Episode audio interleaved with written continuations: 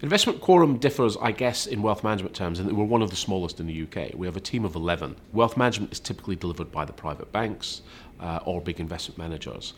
The, uh, we think the failings there have been very much that people come and go, they're not stable, uh, the wind changes, new management come in, different processes happen.